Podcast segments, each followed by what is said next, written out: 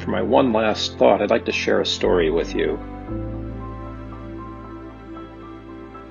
My name is Melissa. Seven years ago, I shot myself in the chest and was fortunate enough to live. Maybe you already know the story of Chris Kyle, the decorated American sniper.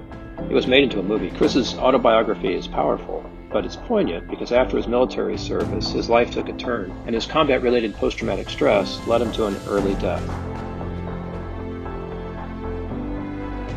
I have one thing to say to the younger generation is do not take your own life. Call for help.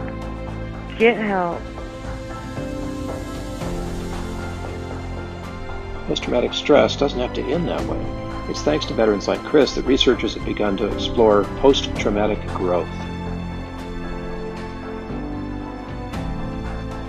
If you're thinking about taking your own life or committing suicide, it's not worth it. The pain, the PTSD that goes along with it, it's the shortcut way out. The mindset now is that trauma has always been one of the big ways that we human beings progress in our lives. Perhaps it's the most powerful way.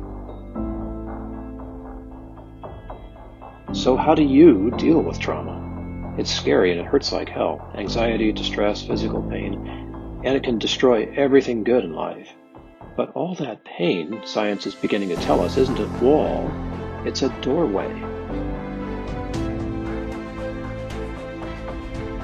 Think about your loved ones or think about your pet. Think about that dog you have that's going to need you. Think about that cat.